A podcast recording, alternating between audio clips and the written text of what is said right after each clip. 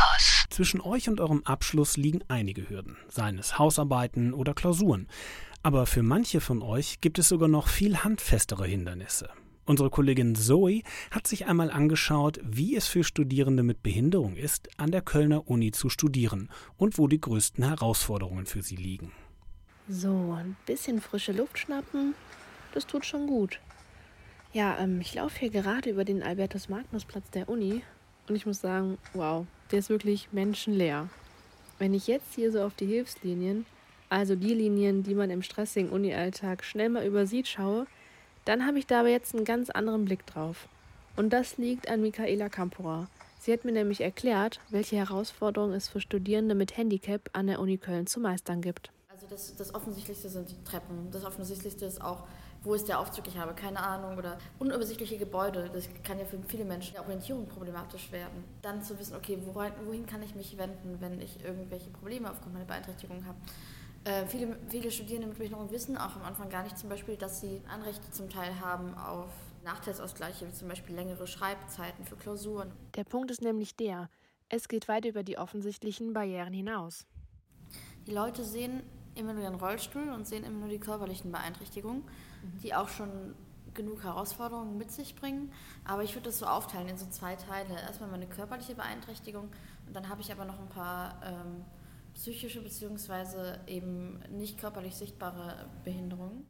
In vielerlei Hinsicht geht es also über das hinaus, was auf den ersten Blick erkennbar ist. Okay, also ist ein Mensa-Besuch eigentlich beinahe alleine unmöglich, so ohne Taste an den Türen oder wohin eigentlich mit dem Tablett? Ja, und auf der anderen Seite sind es eben Aufgaben wie eine Hausarbeit, die es zu meistern gilt. Eine immense Herausforderung, kann das zumindest bedeuten. Und das hat nichts mit Faulheit zu tun.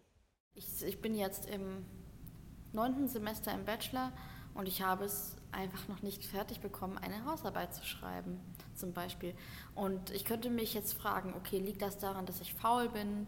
Liegt das daran, dass ich irgendwie... Und das sind Gedanken, die man hat und eigentlich liegt es aber an den Barrieren.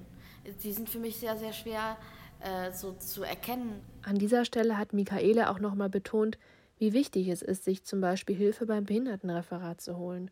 Dort sind die richtigen Ansprechpartner, zum Beispiel auch für eine Assistenz für Behinderte.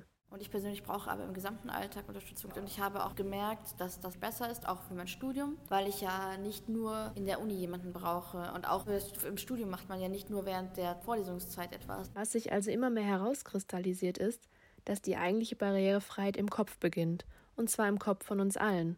Um das Miteinander aber besonders an der Uni zu verbessern, hat Michael Hartke eine Möglichkeit gefunden, der Uni ein paar Hinweise zu geben, um besser auf jegliche Art von Beeinträchtigung einzugehen. Also ich habe mich als Autor einer Handreichung für die Universität zu Köln damit beschäftigt, was es eigentlich heißt, Barrierefreiheit im Kopf zu schaffen. Also wie setze ich Barrierefreiheit in meiner Lehre um? Ein wichtiger Schritt, damit kommunikativer Austausch überhaupt möglich ist.